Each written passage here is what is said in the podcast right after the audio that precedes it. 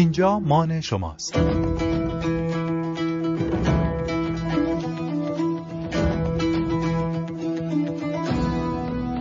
رادیو مان. سلام اینجا رادیو مانه. من امیر تیموری هستم و شما صدای منو از کتاب مان میشنوید.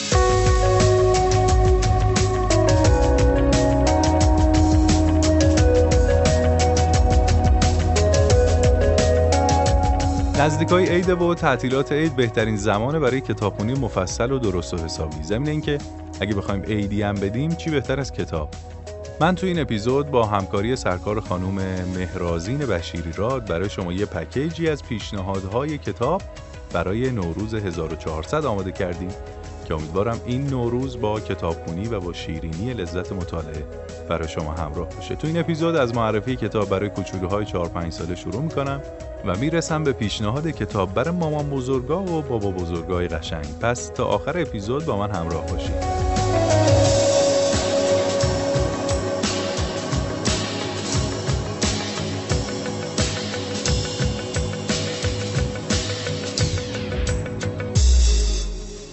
قصه امونوروز و خال نوبهار این کتاب و کانون پرورش فکری کودکان و نوجوانان برای بچه های چهار سال به بالا منتشر کرده. این کتاب که نوشته شکوه قاسم نیاست یه نصر آهنگین داره و داستان خال نوبهاریه که نشسته به انتظار امونوروز. این البته یه داستان فولکلور و قدیمی ایرانیه که وقتی سینه به سینه منتقل شده تو جزئیات یه تفاوتهایی کرده و هر کسی یه جوری تعریفش می‌کنه. اما پیرنگ اصلی داستان یکیه. تو این داستان خال نوبهار که صدای چلچله ها رو میشنوه و عطر شکوفه ها به دماغش می‌خوره گل از گلش میشکفه که وقت اومدن امون نوروز رسیده. پس همه جا رو تمیز می‌کنه حیات و آب و جارو می‌کنه باغچه رو آپاشی می‌کنه نعنا و ترخون میاره پونه و ریحون میاره لباس گلدار میپوشه منتظر میشینه تا امون نوروز برسه. اما از خستگی تموم این کارا خوابش می‌بره.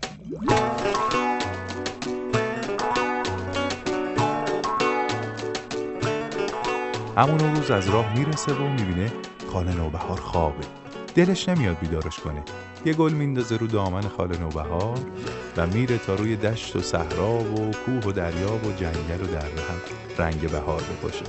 البته که خاله هم مجبور میشه یه سال دیگه صبر کنه برای دیدن امون روز. راستی اینم بگم که این کتاب از هفت سین و دلیل چیدن هر کدوم از سین ها هم حرف زده. چاپ اول کتاب قصه امون نوروز و خال نوبهار برمیگرده به سال 1389 من چاپ سوم کتاب خوندم که سال 1398 منتشر شد.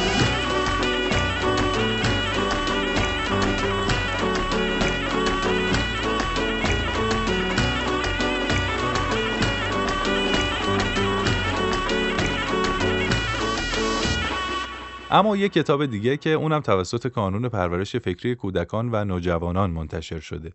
اون خیلی قدیمی تره و چاپ اولش برای سال 1346 این یکی کتاب که اسمش هست امون نوروز مختص بچه های هفت سال به بالاست و خیلی ارزشمنده. چرا؟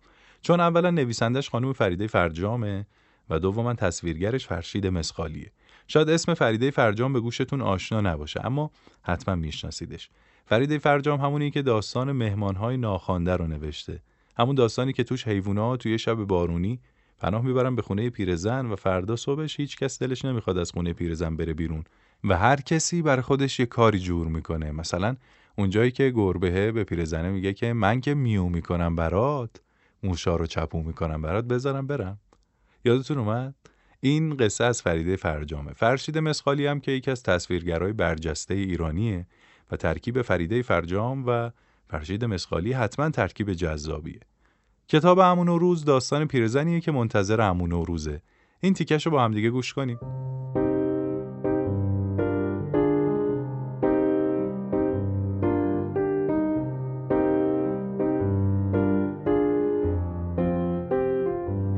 پیرزن می‌رفت سر حوز فواره را باز می‌کرد آب برق برق می‌زد و روی گلها و بوته ها میریخت آن وقت می‌رفت و آینه پایدار نقرش را می آورد و روی قالیچه می نشست. موهایش را شانه می‌زد و می بافت. چشمهایش را سرمه می کشید. لبهایش را گلی می کرد. روی پیراهن تافتش نیمتنه زری می پوشید و چارقد زری سر می کرد. گلاب به موهایش می‌زد. منقل آتش را درست می‌کرد کیسه مخمل اسفند را کنار منقل میانداخت بعد سفره هفت سین را می آورد روی قالیچه می گذاشت. توی چند ظرف بلور هفت جور شیرینی و نقل و نبات میچید و پهلوی هفت سین میگذاشت خودش هم می نشست روی قالیچه و چشم به راه امون و روز می شد. پیرزن کم کم خوابش می گرفت. چرت می زد. پلک هایش سنگین می شد و به خواب می رفت و امون و روز را در خواب می دید. تو این یکی داستانم پیرزن و امون و روز همدیگر رو نمی بینن و پیرزن باید یه سال دیگه منتظر بمونه تا امون و روز بهش برسه. نبرد نوروزی یه کتاب دیگه است مناسب نوجوانا که خوندنش تو نوروز یه کیف دیگه ای داره. مانی پسر بچه هشت ساله ایه که با شبه جشن جورکن بزرگ دوسته. یه روز شبه جشن جورکن بزرگ در حالی که داره گریه می‌کنه زنگ می‌زنه به مانی و میگه که داره اتفاقای ناجوری میافته. تخم مرغا دیگه نمی‌ذارن که بچه ها رنگشون کنن. سبزی ها دیگه رشد نمی‌کنن و کم مونده بزرگترها تصمیم بگیرن که به بچه ها عیدی ندن. اینا همه یعنی چی؟ یعنی شبه های جشن خراب کن دارن پیروز میشن. مانی باید کمک کنه تا شبه های جشن جور کن تو این نبرد نوروزی شکست نخورن. کتاب علاوه بر این که در حد داستانهای فانتزی خارجی جذابه یه نکته خیلی خیلی مثبت هم داره اونم اینه که دلیل این پیشرفت شبه های جشن خراب کن در خراب کردن نوروز این بوده که تو دل یکی از شبه های جشن جور کن کینه جا گرفته بوده و این کینه به یه چاله سیاه بزرگ تبدیل شده و از همین سوراخ سیاه بزرگ بوده که جشن خرابکنها تونستن نفوذ کنن به تشکیلات جشن جورکنها و عید نوروز رو از ایرانی ها بگیرن. این قسمت داستان رو گوش کنین. شبه جشن جورکن بزرگ بهش گفت چه بخوای چه نخوای همه چی از کینه شما شروع شده. شبه دستیار گفت خدای من یعنی امسال سبزه ها در نمیان؟ شبه جشن جورکن بزرگ گفت این تازه اولشه. حقیقت اینه که امسال ممکنه بچه ها عیدی هم نگیرن. چون شما دوتا شبه کینه هم رو به دل گرفتین. این کینه توی جشن جورکنهای دیگه هم تأثیر گذاشته. ضعیفشون کرده شامشون ضعیف شده و نیروشون کم شده. احتمالا این خستگی های اخیر این درگیری های کوچیک و بزرگ از همین بوده. اونا هم هی قدرت گرفتن و قضیه هی بزرگ و بزرگتر شده. این تأکید به کینه نداشتن قبل از شروع سال نو تأکید به انجام تمام مراسم نوروزی و اهمیت امو نوروز و میر نوروزی کنار داستان فانتزی و مدرن که توش مانی و امو نوروز با همدیگه ویدیو کال می‌کنن این کتاب رو به یک کتاب جذاب تبدیل کرده که حتما ارزش خوندن داره. همه اینا به کنار. من تمام مدتی که خودم داشتم کتاب میخوندم داشتم به خودم فکر می‌کردم که حتما کرونا هم یکی از همین شبه های جشن خراب کنیه که برای دومین سال داره عید نوروزمون رو خراب می‌کنه. و کلی دعا کردم که مانی و بقیه شبه های جشن جور کن تو این نبرد برنده بشن تا دیگه از سال بعد برسیم به نوروز قدیمی و دوست داشتنی و بهار سرسبز خودمون. امیدوارم که این اتفاق زودتر بیفته.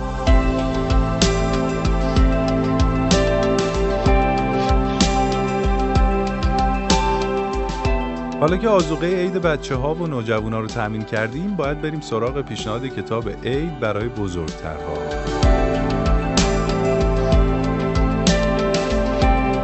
تو ادبیات کهن ما تنها کتابی که به طور خاص و مفصل به پیدایش نوروز و آداب نوروز پرداخته نوروزنامه است که منصوب به عمر خیامه. سال 1307 یه مجموعه ای از جزوه ها و رساله های فارسی از پاریس به کتابخونه عمومی برلین منتقل میشه.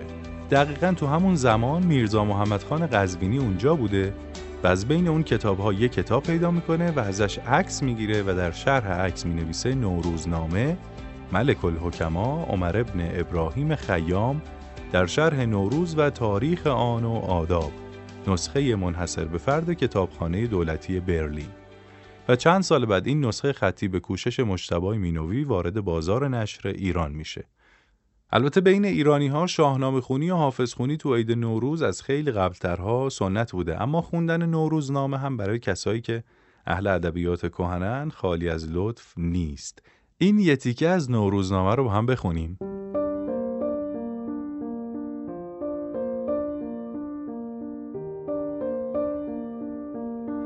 فروردین ماه به زبان پهلوی است. معنیش چنان باشد که این آن ماه است که آغاز رستن نبات در وی باشد و این ماه مر برج حمل راست که سر تا سر وی آفتاب در این برج باشد. اردی بهشت ماه. این ماه را در اردی بهشت نام کردند. یعنی این ماه آن ماه است که جهان در وی به بهشت ماند از خرمی. و آفتاب در این ماه بر دور راست در برج سور باشد و میانه بهار بود. خرداد ماه یعنی آن ماه است که خورش دهد مردمان را از گندم و جو و میوه و آفتاب در این ماه در برج جوزا باشد. اینجا مان شماست.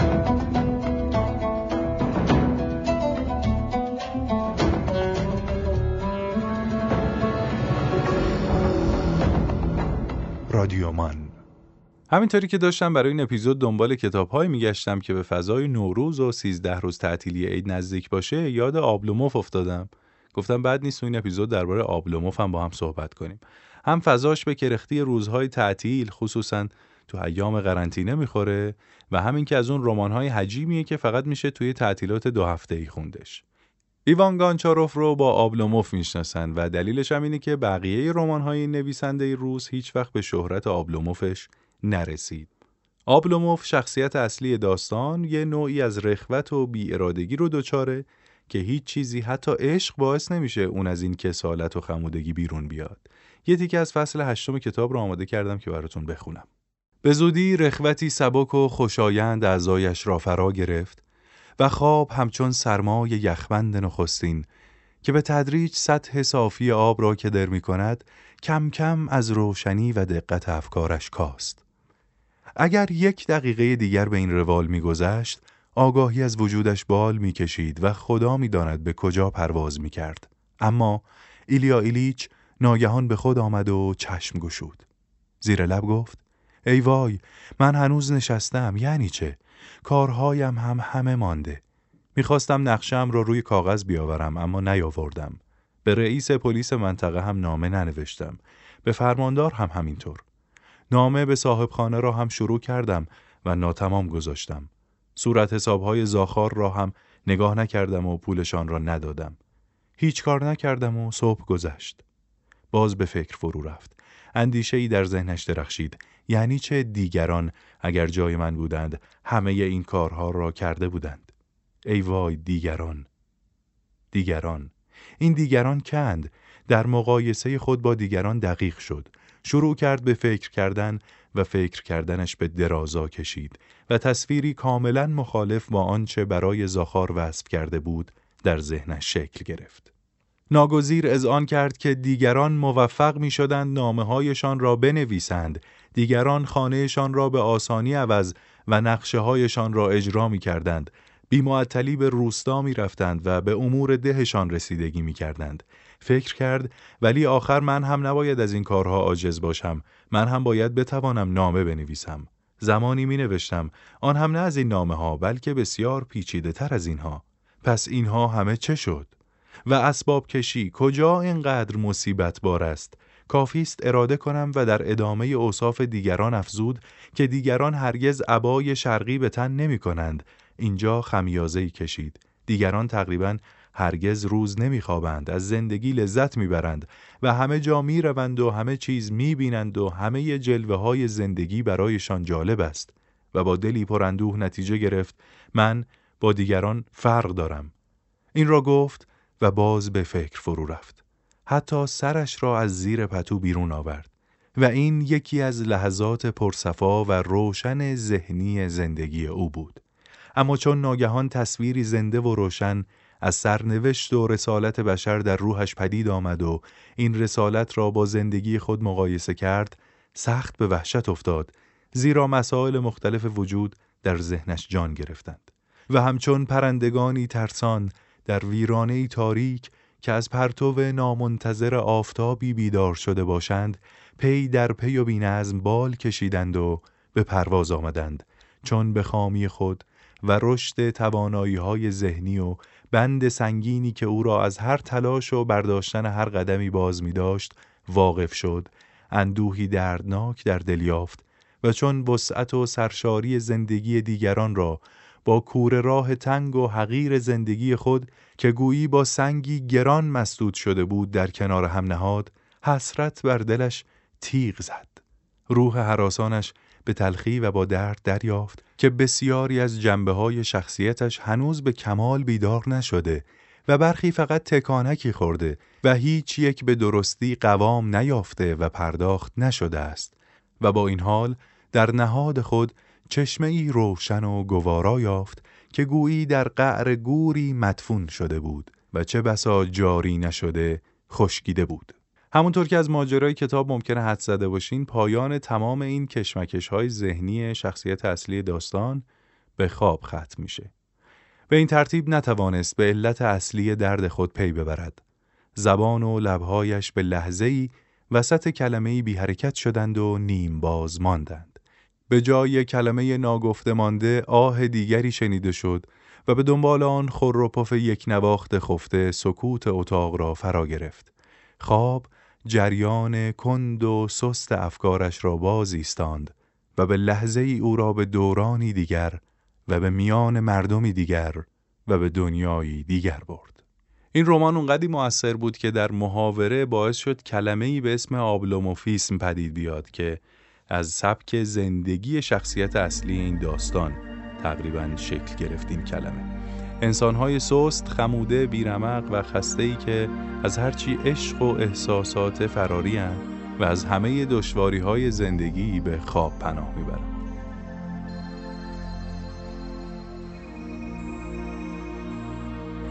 این کتاب هایی که بهتون معرفی کردم پیشنهادهای نوروزی کتاب مان بود به شما برای اینکه در ایام نوروز 1400 از مطالعه و از کتاب دور نشید. امیدوارم که هم کتاب رو بخونید و هم لذت ببرید و هم دوستشون داشته باشید.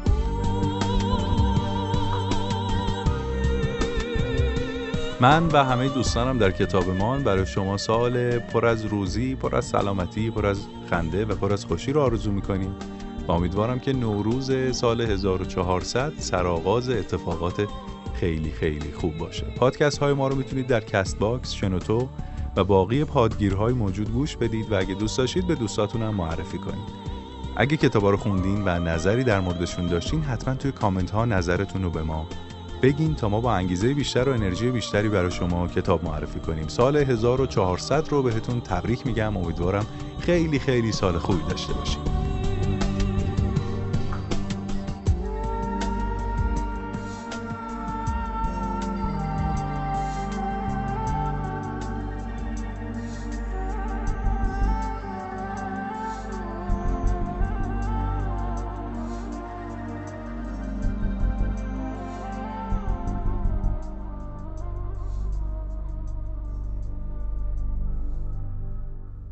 رادیومان